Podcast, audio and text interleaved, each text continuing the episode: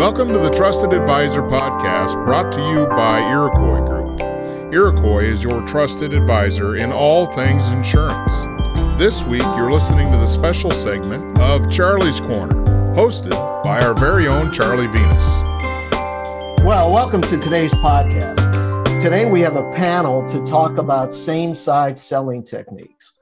We have the co-author of the same-side selling book and renowned speaker on the topic with us today, Ian Altman. We also have two Iroquois member producers who attended Ian's Same Side Selling Academy sales training sessions, Mike Mullaney, C E O of Titan Insurance, and Courtney Lynn, a commercial lines advisor for Weed Ross. Welcome to all. Before we get started, let me ask each of you to give a short bio of your background and experience. And I'll ask you to go first, Courtney, then Mike, and then Ian. Courtney? Okay. Um, I've been in insurance for about six years, and it wasn't until uh, Sean and Joe bought the agency that I was at that they really saw my potential and started pushing me to move into commercial. So I've been in commercial for about a year and a half, and they've had our office for just a little over two years. So they kind of like threw me right in. And now I'm just working hard on being a producer and putting together Uh, different accounts. Great.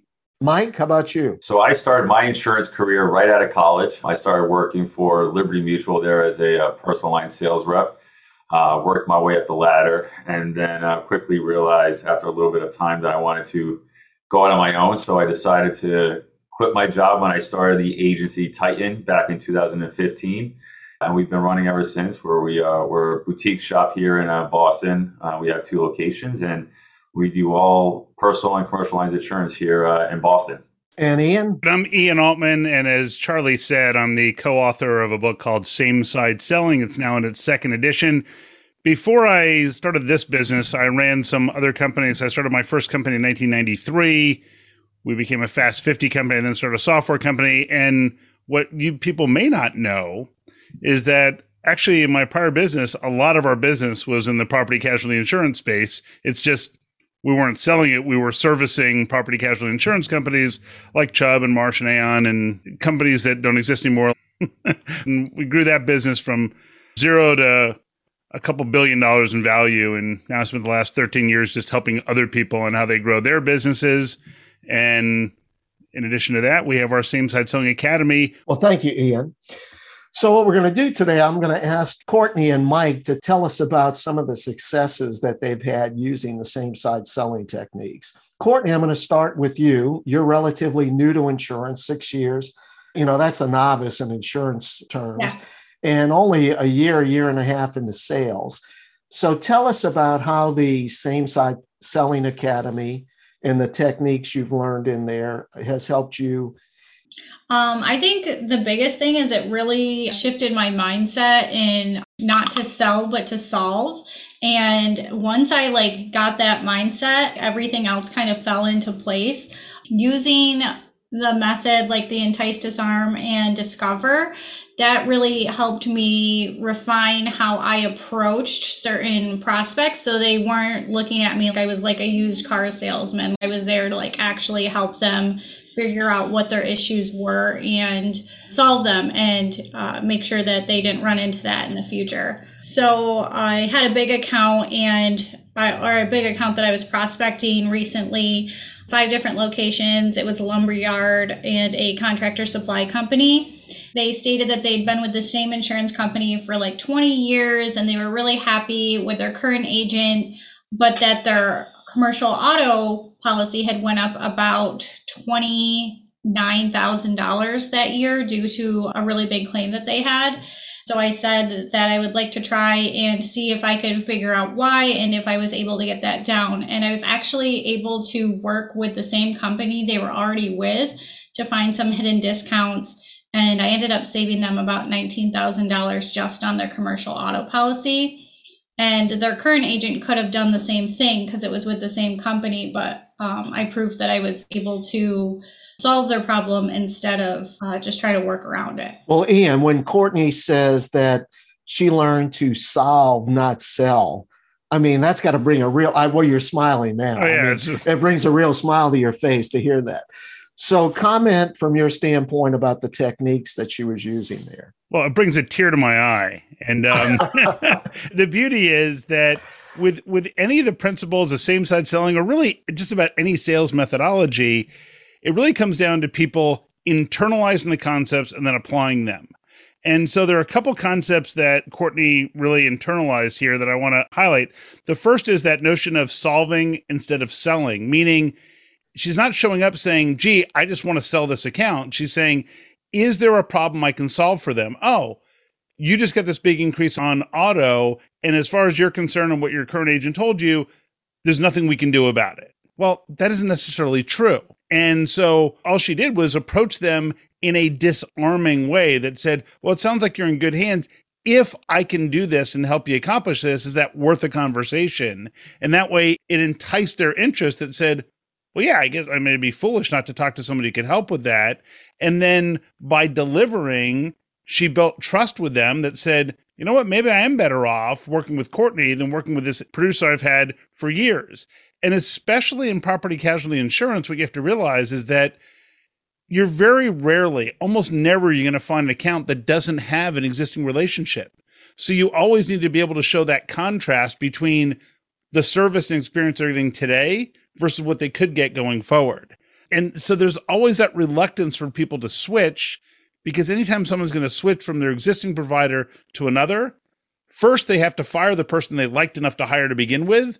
And they have to acknowledge that maybe they made a mistake picking that person. By focusing on solving rather than selling, Courtney is able to instantly pique their interest that says, okay, I'll give you the time of day because you might be able to help. Courtney, any other successes that you've had using the same side selling techniques? As I'm breaking into like the middle markets and they say, oh, well, I've been with this agent for twenty years, or, you know, they're such a small town agent. I love how they help me, or they're a bigger company, so I really think they're more qualified. I use that to kind of tell them like, well, as your business is growing, you kind of want to change um, an agent that is more tailored to you. If your business is growing, you want someone that's able to help with the bigger agencies, but not so big that, or the bigger accounts, but not so big that you lose that personal touch. So I try to find like that happy middle um, as I'm breaking into these middle markets. Now, Mike, I know you've had some successes in uh, using the same side selling techniques. And in one case, on a particularly um, large renewal account that you have, can you walk us through that scenario? You know, I'm, I'm just going to mirror kind of what Courtney said. I, I think the biggest thing I've taken out of everything that Ian's class has taught us is, is just to become a lot more engaged with the client. And, and it's not so much the just the quick turnaround. You, you get the, you know, the signed application, they want to go with you, and you move on to the next one. I think the biggest thing has been, you know, trying to problem solve it and really build that relationship with the client so that they know that they're in good hands. And to your point, what I was saying before, Charlie, for one of our bigger accounts, we have a pretty tight relationship with a property management company. And we just took over an account uh, probably two years ago. But uh, unfortunately, this this property is uh, right on the water. It's uh, fifty you know, residential condos. They had a, a very large loss a couple of years ago due to uh, the developer cutting some corners. Ended up being a pretty large lawsuit. But unfortunately, given the location, the type of risk, it, it was a very, very expensive policy uh, and renewal. I basically sat down with the board. They were pretty much ready to, to jump ship. And I, and I showed them, you know, here's what we're doing. Tell me what your issues are. Obviously, price was a, a big factor for that. But what we were able to do is really dive down to what they really wanted and then understand exactly what the coverages that they were looking for, what they wanted, and whether or not they wanted to give certain things up or what they didn't.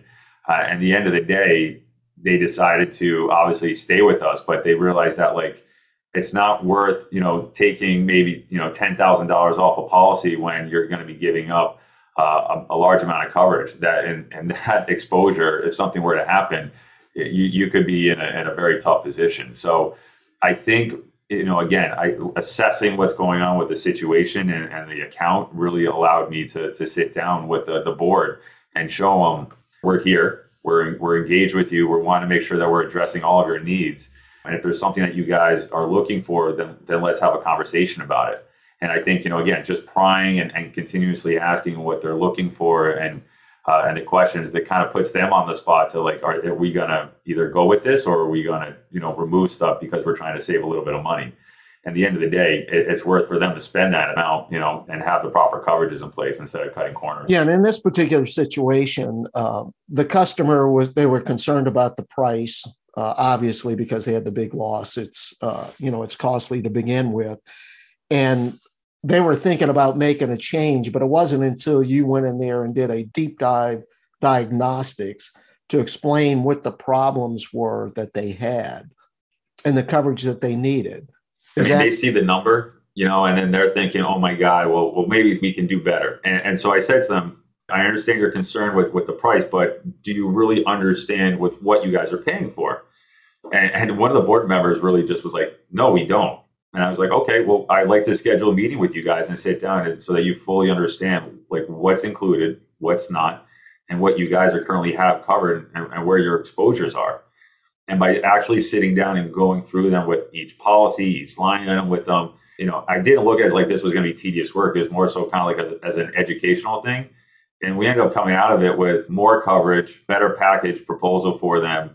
And they were completely on board with, with what they were getting in it because they understood the value of what they were actually paying for at this time.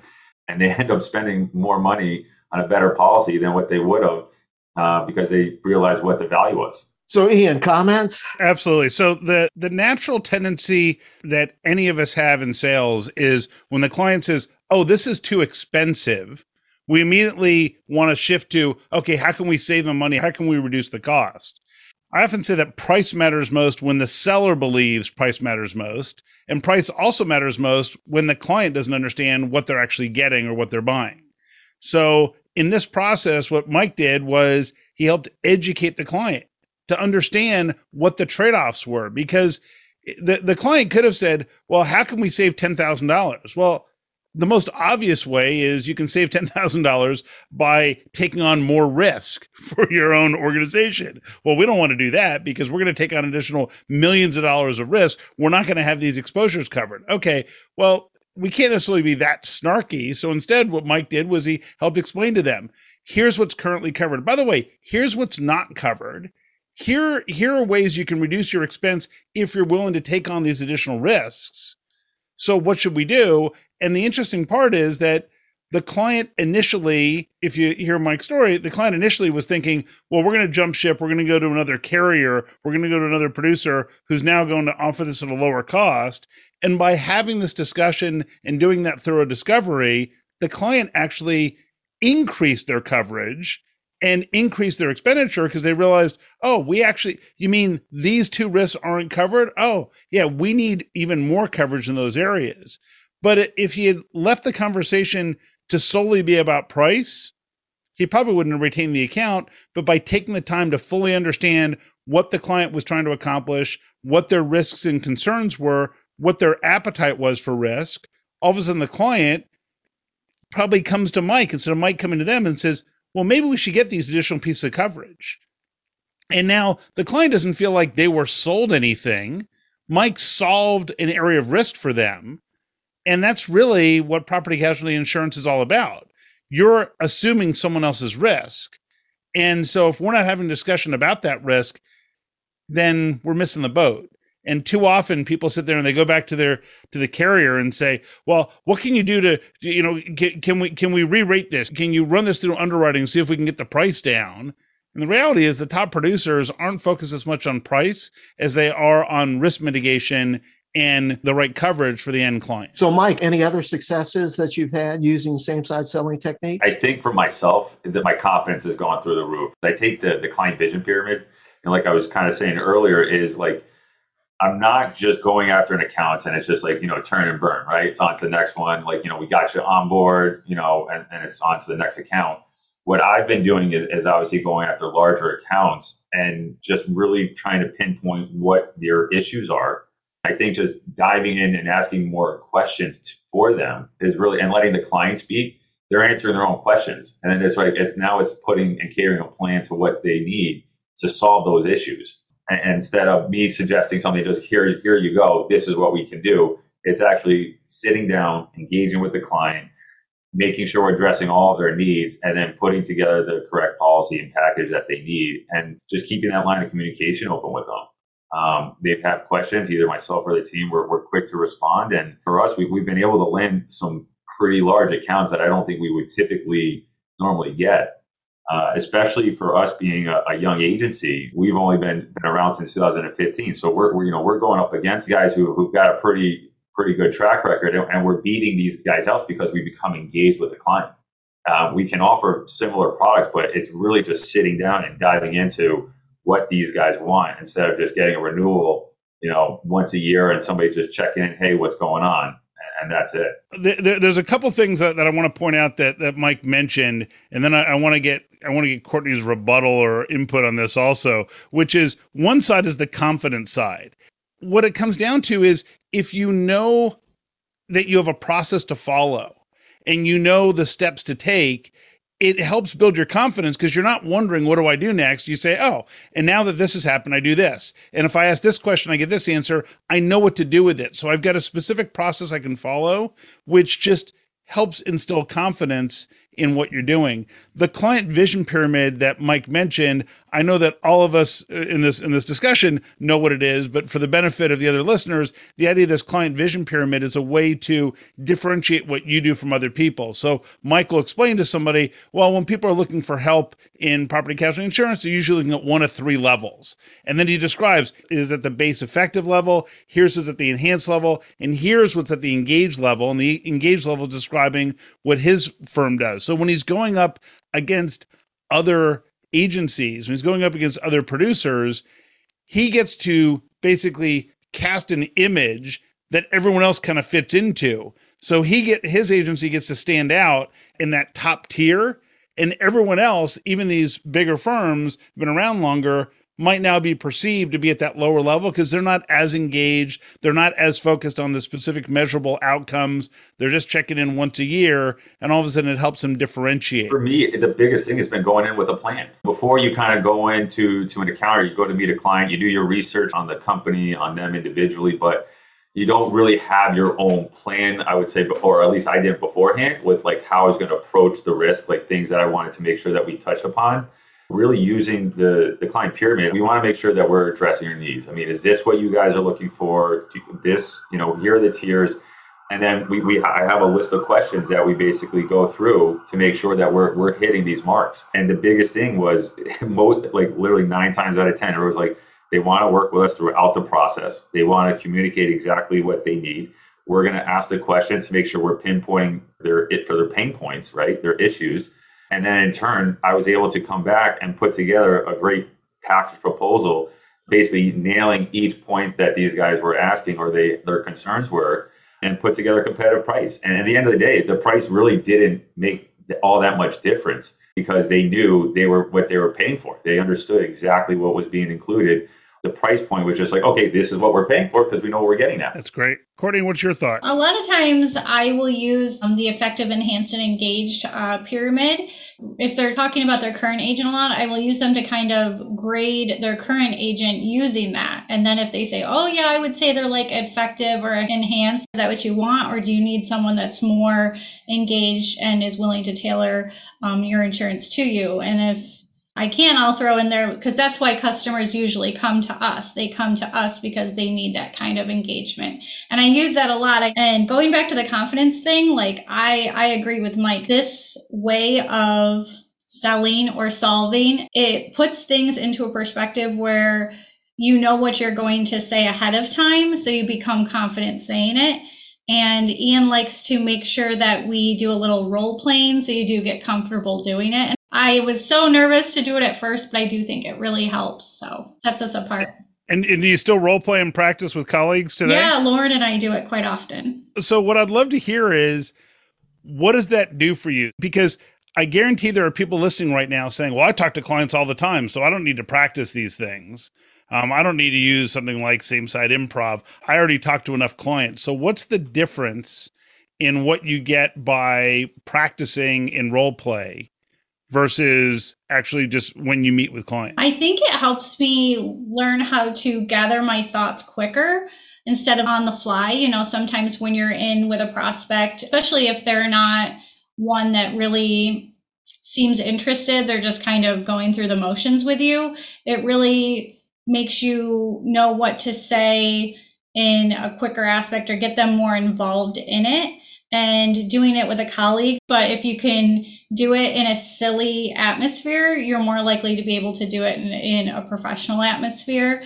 And a lot of times when I take Lauren prospecting with me, because she's really brand new, and then we talk about what what we should have said or what what the next step would have been, stuff like that. Courtney and Mike, one a look at where you're located geographically. Courtney in New York, Mike's in Boston. And your areas have been really devastated by lockdown since the pandemic started. And so I'm curious to know, given the success you've had during the lockdown, what was it about the same side selling techniques that helped you see that success? Was it that that problem solving, solve, not sell? Uh, how did you get to the prospects? And why did they come with you? Mike? I think for us through the pandemic, we've lucked out with a lot of the relationships we had in the past with our referral partners kind of continued because we essentially were there for them. Like when, when stuff was going on or they had questions, we were quick to respond. But the biggest thing I think for us was just become engaging with the client, you know, being proactive instead of sitting back and waiting for, for them to reach out. Or when something happens, it, we, you know, we were proactive and, and reaching out to our clients, like just letting them know we're here for you. We understand what's going on. We actually got a number of referrals because people were just so enthralled with our process and, and what we were doing for them that we were able to actually grow quite a bit during the pandemic, which which was fantastic. I mean, you know, it's tough seeing a lot of it, especially here in downtown. You see a lot of these mom and pop shops and restaurants. And I mean, it was it was a, literally a ghost town. But we were able to keep going and grow because I think we were proactive in our approach, but also just becoming much more engaged with the client. And any of our new clients that we would connect with was we listened. I know everybody says like that it's something easy to do, but a lot of times people don't. We would listen to the client and, and again, make sure that we had a, we went in with a game plan for anyone who we connected with. But what I've been using to kind of teach my team here since I took the class, and again, just become engaged with the clients, listening to them, problem solve. Don't push certain things. You want to let the client kind of explain to us what, what they're looking for. And then once we've learned and listened from what their needs are, it's then we put the plan together. Then we can kind of make our suggestions, but we want to make sure we're addressing all the client's needs throughout that process. So Ian, listening to Courtney and Mike, they've obviously adopted all of the same side selling techniques. What do you say to the producer? And they say, well, yeah, I like this about same side selling, but I don't like this. So I'm only going to use these techniques. Why is that a bad idea? And why do they need to follow the process? If there are certain things that don't apply to your business, don't resonate, that's totally okay, as long as you have a process that you follow. So you need to have a consistent language, a consistent process. In property casualty insurance, most of us have access to the same products, the same carriers, right? And through Iroquois, obviously, they have access to more than they might otherwise. But for the most part, you've got similar things you can sell. So the single greatest way to differentiate yourself is usually during the sales process itself. So someone sees that you're actually taking a genuine, authentic interest in what's important to them, what they're trying to solve, and what they're going to measure. Then all of a sudden they say, well, my current person didn't do any of this. They didn't ask any of these questions. So maybe I'm better off shifting. And Courtney mentioned the idea of making people comfortable changing by identifying the difference between maybe what they were getting in the past versus now. If you have children who then become adults, guess what? You didn't fire your pediatrician. It's just as an adult, you had different needs than, than they did as a child. So the pediatrician was great. It's just now you've graduated to a different level of care. And then as adults, we eventually get old enough that, well, now we need someone who specialized in geriatric care. It's not that the other physician wasn't good. It's just your needs change. And so it's the same thing from an insurance standpoint to be able to convey that to a client that says, oh, so maybe it's okay that I consider a change. And the biggest thing that Courtney and Mike have done is they've internalized these concepts and then they practice and they have a specific plan of attack and they have a process and they use the same side quadrants when they're going through meetings. They know what's important to the client. So they're not just arbitrarily coming in. And unfortunately, in the property casualty industry, the way most introductory calls go is without same-side selling. People call up and say things like, oh, I'd love to take a look at your current insurance and see if we can reduce your costs. And now all you've done is taught the client that all that matters is price. And instead, what Mike and Courtney are doing is saying, well, clients reach out to us because they might have exposures that aren't covered. They might not have the right coverage. They might have excess coverage that they're paying for that they don't need. We like to take a look. About half the clients we speak with are the right fit for how we approach this. I don't yet know that I can help you. So they're disarming early on. So the client says, all right, yeah, I'll take a look and see if they might be able to help. And that's how they're showing up as someone who's there to solve, not sell. And, and that's the big thing too, Ian. I, I think for us now, we're at the point where when we get clients reaching out to us, we make sure it's a point to tell them, like, we have to make sure that you guys are a good fit for us. It's, we want to make sure that you are going to fit our profile. So they kind of feel like, oh, wait, well, I need to make sure that we're, we're, we work with these guys. We got to fit, we got to fit into this profile. What do we need to do to, to fit that need? So then it turns it back on them, and they're kind of at the same time pitching us on, on them as well. We're making sure we're bringing on the right accounts, that's the right fit for our agency, because again, we want uh, a long-standing relationship so that we can have, you know, good retention with the client, good relationships. That's great. It's a beautiful thing. And all of a sudden it changes your approach, because now you're not out there just peddling for business. You're not following up with someone, hey, just calling to check in, want to see if you made a decision yet. But instead, you're actually able to follow up and say, here's what you told me was important. You mentioned that you didn't have this coverage, and it seemed like from our discussion that you were overpaying for this other coverage that you didn't need. Did you find a way to solve that? And it's like, oh yeah, Mike, hey, I'm glad you called. This came up, that came up. Yeah, we do need to get back to this. And you've got someone to follow up with, as opposed to if you're just following up on, um, hey, maybe I can save you some money if you can or you can't, like whatever. The person who's going to change because they can save two percent on their insurance is going to leave you a year from now because someone else will save them two percent. That's exactly it. And that brings up an interesting point. In, in my past life, I had some producers of an agency that we had acquired, and we spent an hour talking about how they didn't like the clients that they were working with because they were price shoppers. And I go, well, why do you do this? Because, well, you know, I get leads, they're easy, but they'll shop me for a hundred bucks. And I go, well, it doesn't make sense. Why do you want to do business with people that are going to shop you and that you don't like to do business with? Ian, why don't you give us a closing comment on that and just wrap it up from a same side selling standpoint? I think when someone says to you, well, right now I have this current coverage, I'm just looking to see if you can save us some money, then our response should be to counter with results or value, meaning, you know what, we're usually not serving our clients well if we're just focused on saving them money, because when you're getting insurance, you're covering certain risks. Our approach is to evaluate what coverages you have and which coverages you don't have so that you're fully informed about what risks you're covering and not covering. That way you can make an informed decision. Sometimes people reach out to us, they might pay marginally more for dramatically better coverage, or they might end up paying a little bit less for the same or better coverage. But fundamentally for us, if I save you a little bit of money and all of a sudden you have a huge claim that isn't covered, I probably haven't helped you, right? So what would you like to do? And now what I've just done is pivoted that conversation. So it's not about price. It's about the outcomes or result. The biggest thing, Charlie, that I think people need to realize is that as much as I would love for this to all be about same side selling, it really comes down to Courtney and Mike taking the time to actually practice, to internalize these concepts, because it's their effort and work. We all know people who go through courses and classes and then don't apply what they learned. And those are the people who usually scratch their head and say, well, you know, I'm not seeing the results that other people are seeing. Wait, hold on.